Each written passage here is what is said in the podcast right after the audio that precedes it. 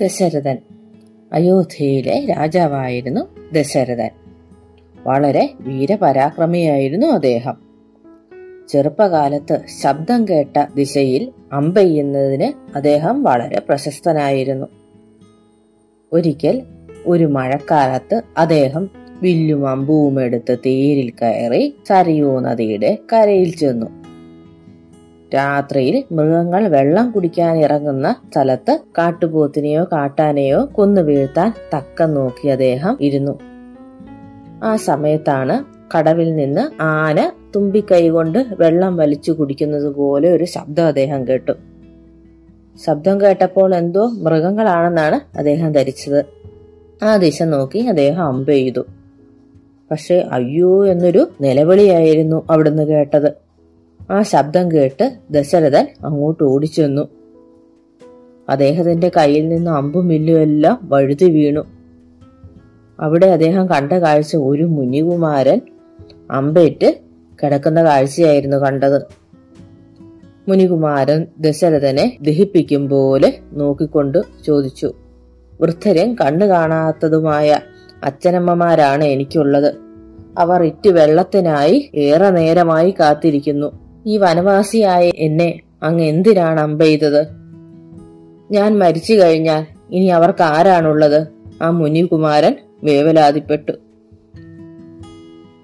ഞാനിവിടെ അമ്പയേറ്റ് കിടക്കുകയാണെന്ന് അവർക്ക് അറിഞ്ഞുകൂടാ അങ്ങ് അവരെ ഉടനെ തന്നെ വിവരമറിയിക്കണം. ഇത് പറഞ്ഞ് ആ മുനികുമാരൻ മരണമടഞ്ഞു. രാജാവ് മുനികുമാരന്റെ ശരീരത്തിൽ നിന്ന് അമ്പ് പറിച്ചെടുത്തു. അതിനുശേഷം കുടത്തിലെ വെള്ളവുമായി ആശ്രമത്തിലേക്ക് പോയി. രാജാവിന്റെ കാലടി ഒച്ച കേട്ട് മകനാണെന്ന് വിചാരിച്ച് മുനി പറഞ്ഞു മകനെ വേഗം വെള്ളം കൊണ്ടുവരൂ. ഞങ്ങൾക്ക് ദാഹിച്ചിട്ട് വയ്യ. നീ എന്താണ് ഇത്ര താമസിച്ചത്? നീ മാത്രമല്ലേ ഞങ്ങൾക്ക് ആശ്രയമായുള്ളൂ. എന്താ നീ ഒന്നും മിണ്ടാത്തത്? ദശരഥൻ തൊണ്ടയിടറിക്കൊണ്ട് പറഞ്ഞു ഞാൻ അങ്ങയുടെ മകനല്ല.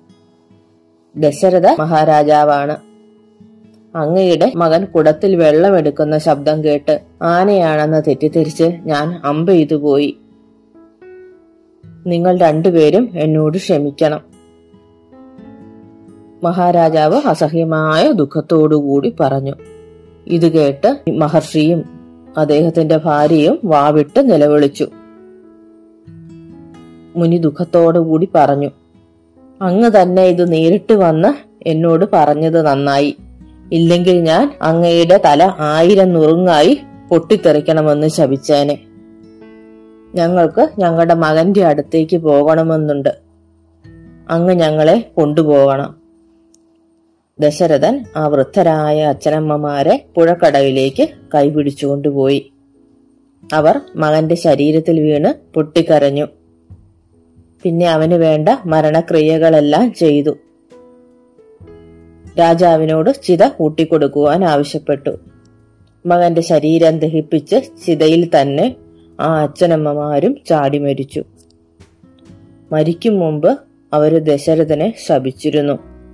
അറിയാതെയാണെങ്കിലും അങ്ങ് എനിക്ക് പുത്രദുഃഖം വരുത്തിയല്ലോ. അങ്ങും പുത്രദുഃഖം അനുഭവിച്ച് മരിക്കേണ്ടി വരും മുനിയുടെ ഈ ശാപത്തിന് ഫലമായി കൈകേയിയുടെ ആഗ്രഹപ്രകാരം രാമനും ലക്ഷ്മണനും കാട്ടിലേക്ക് പോയ ദുഃഖം സഹിക്കവയ്യാതെയാണ് ദശരഥ മഹാരാജാവ് മരിച്ചത്.